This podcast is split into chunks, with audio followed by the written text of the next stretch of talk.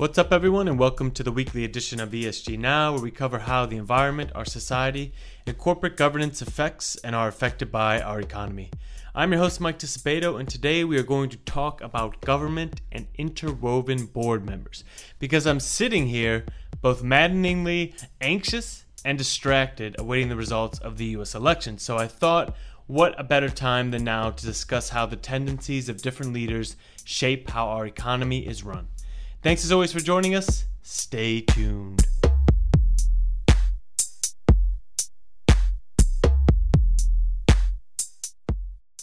I'm in a self indulgent hell today, and I cannot escape thinking about how leaders and how their interconnectivity or relationships with other leaders shapes how our society functions.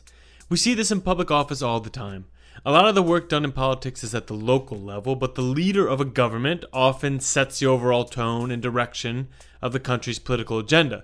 They also hold a lot of the capital that local jurisdictions require. It's the same with corporate boards. Employees do most of the work to keep the company running, but the board helps set the overall tone and capital direction of that company. They make decisions on the long term company strategy, the hiring and firing, and the support of executives, how much those executives get paid, and how a company reports on its earnings. And a big part of what is studied in corporate governance and how boards are managed is the culture of the board and how that changes how well companies run. So today I want to discuss two impacts of boards culture. Its membership skill set and the interconnectivity of its members with other company boards. And since I thirst for the politic, I thought what I would do is I would look at an industry that perfectly molds the public and private sectors together, and that is defense contractors. And there's this one company that's a defense contractor that is an excellent case study in the symbiosis that I was just talking about. That's Raytheon. And it just so happens that my colleague Harlan Tufford just finished some research on Raytheon's board, so I decided to call him up. And what I first wanted to understand was A, who is on the board of Raytheon, and B, how do those members affect how the company is run in the long term? Four of the of Raytheon's board members are former generals or admirals. Uh, another director, Marshall Larsen, is a West Point graduate. So that's a third of the board there uh, who are former service persons, most of them very high ranking career soldiers. You also have Margaret O'Sullivan, who's currently an academic but was formerly a national security expert in the US government. Um, and all of this reflects the the importance of the U.S. government and in particular the, the U.S. military and the its intelligence agencies as customers of, of the company one really interesting way that it impacts the management of the company, in particular the board's oversight of the company, the Raytheon has a, has a fairly unique committee called the Special Activities Committee. And the principal duty of this committee is to assist the board with overseeing Raytheon's classified business activities. So, you know, these are the, the secret weapons that they're developing for, for the Department of Defense. Um, each member of this committee has to obtain security clearances uh, required from the government to access the data. And if you look at the membership of this committee, it's the CEO, the executive chair, the special advisor to the CEO, who happens to be a director, and then all four of the senior military directors and Margaret O'Sullivan, the former National Security Council. So this is a committee staffed with insiders and with people who have strong personal connections to the defense establishment. And they're dealing with data and information that that other directors may not be be privy to. And that kind of structure has the real potential to be a kind of star chamber uh, on the board. And that star chamber is a bit nerve-wracking for investors that value transparency but having people with deep insider knowledge has its benefits. For Raytheon, it has people that know the field, the services, how a government contract is established, the priorities of governments and their budget decision making process. And if you kind of were trying to assess how a board's company is run, you might look at Raytheon and think this sort of expertise is vital for their survival. Exactly. If you, I mean, if you look at it this way, it's like having the the the, the United States is is the, the largest customer of of Raytheon, plain and simple, and people who have experience uh, buying and, and using Raytheon's products from the perspective of that customer. That's invaluable market intelligence. Um, and the, the connections that they have can be valuable if used appropriately. It seems so because the public sector connections that board members at Raytheon have are not unique to the company. Harlan looked at all the companies in the MSCI USA Index and ranked them based on board members who were once public officials or military officials, and seven of the top 10 companies were defense contractors. So it seems pretty obvious that board member skill sets are something that companies will face even the possibility of corruption to get. But expertise is relatively easy to see. What about a board member's relationships or the interconnectivity of a board member? How do you find out what those are? And do they even matter when it comes to how a company runs itself? Well, it just so happens that interconnectivity has an even more jargony name in the financial sector. It's something called board interlocking. Board interlocking is the participation of board members on one or more board. And lately, more and more corporate governance analysts have been saying that interlocking is one of the main drivers of how a company is managed.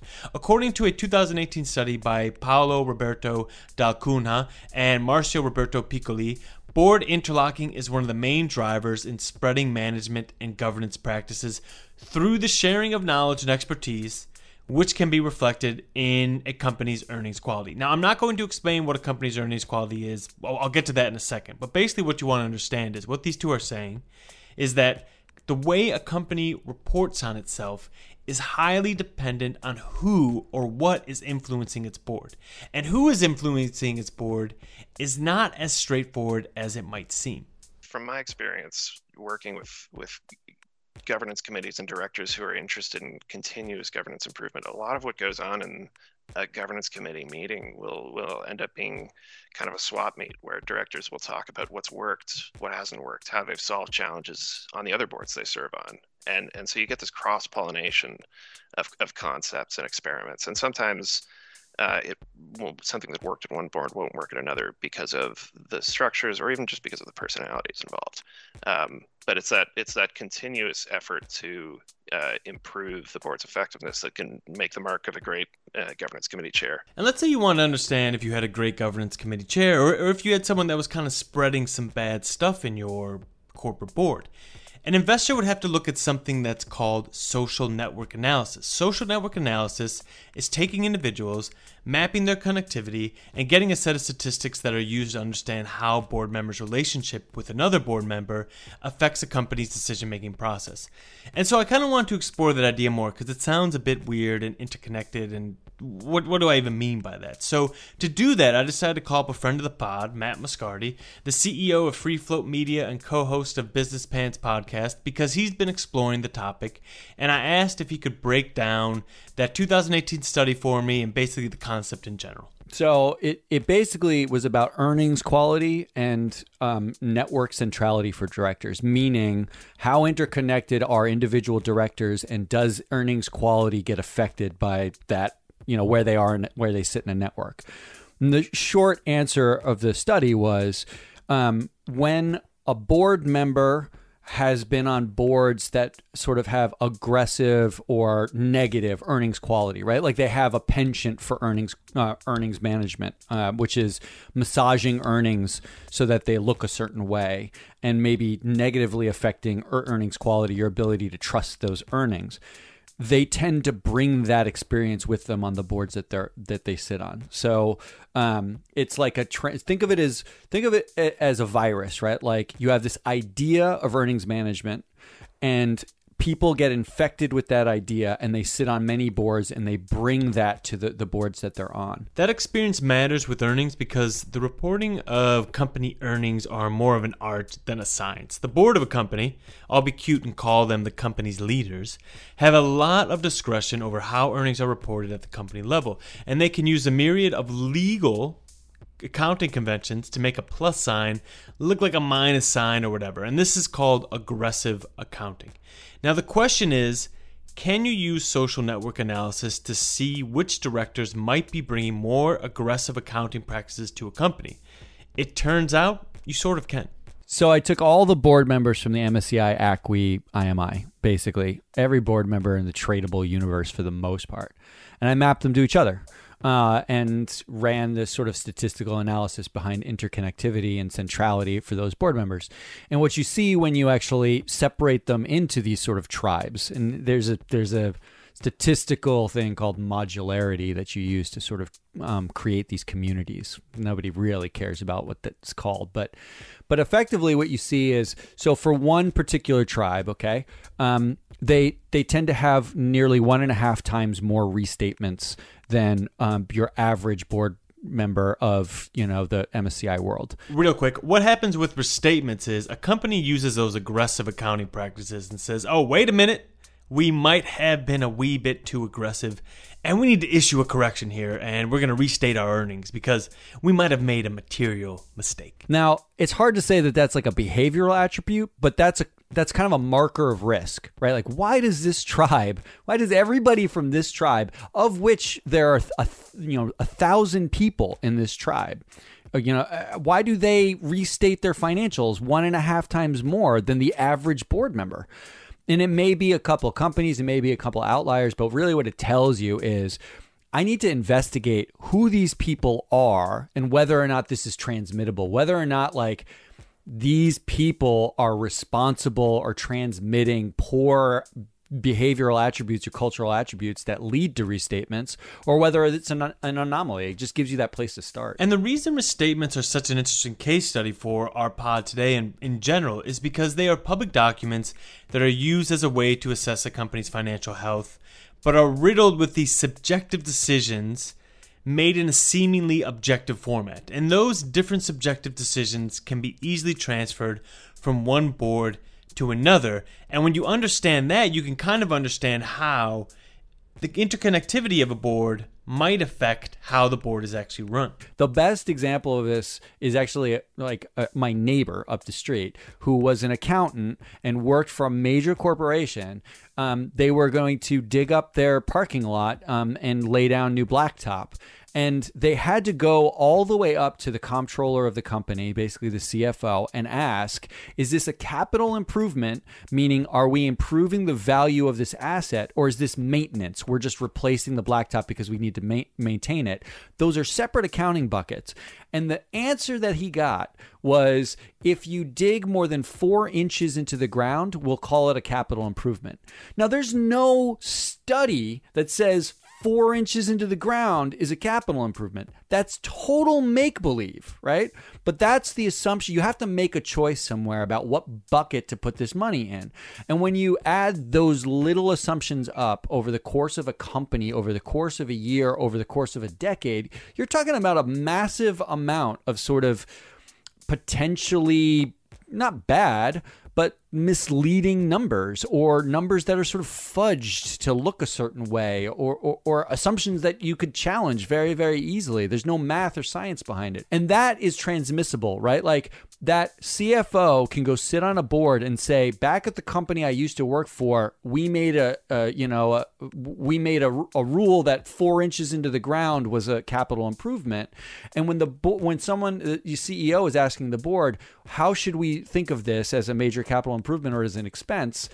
That idea might ring out. That's how those ideas are transmissible. So, today we went through some important aspects of leadership when it comes to public boards. There are other attributes that are important. There's having board independence, having a gender diverse board or racially diverse board, but all these attributes are kind of bucketed within culture. Raytheon's board might be filled with ex public officials and ex military officials, but do those officials bring with them a culture of restraint and legality, or are they corrupt? When they have to write down a massive weapons project because it isn't going the way they want it, how are they going to do that? How do they decide what to restate and what not? And are they getting advice from someone who did it well at one company or did it aggressively and made a lot of mistakes? It is these sorts of questions that need to be asked of a leader because, as we are seeing now, someone can buck the system for the negative actively through, say, threatening a fascist takeover of a company or they can do it by bringing a culture to a company that is in its own way a possibly corrosive force. Or they can use the opportunity to set up systems that are for the company's good and will lead to long term resilience in the future.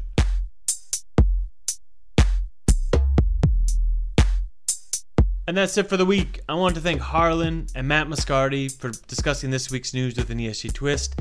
If you like what you heard, don't forget to rate and review us. It always helps. And don't forget to check out Matt's podcast, Business Pants.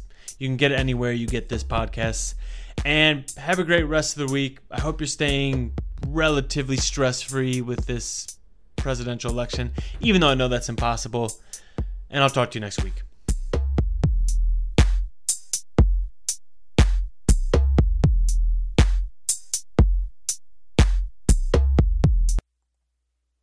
The MSCI ESG Research podcast is provided by MSCI Inc.'s subsidiary, MSCI ESG Research LLC, a registered investment advisor under the Investment Advisors Act of 1940. And this recording and data mentioned herein has not been submitted to nor received approval from the United States Securities and Exchange Commission or any other regulatory body. The analysis discussed should not be taken as an indication or guarantee of any future performance, analysis, forecast, or prediction. The information contained in this recording is not for reproduction in whole or in part without prior written permission from MSCI ESG Research. None of the discussion or analysis put forth in this recording constitutes an offer to buy or sell or a promotion or recommendation of any security, financial instrument, or produ- product or trading strategy. Further, none of the information is intended to constitute investment advice or recommendation to make or refrain from making any kind of investment decision and may not be relied on as such. The information provided here is as is, and the user of the information assumes the entire risk of any use it may make or permit to be made of the information. Thank you.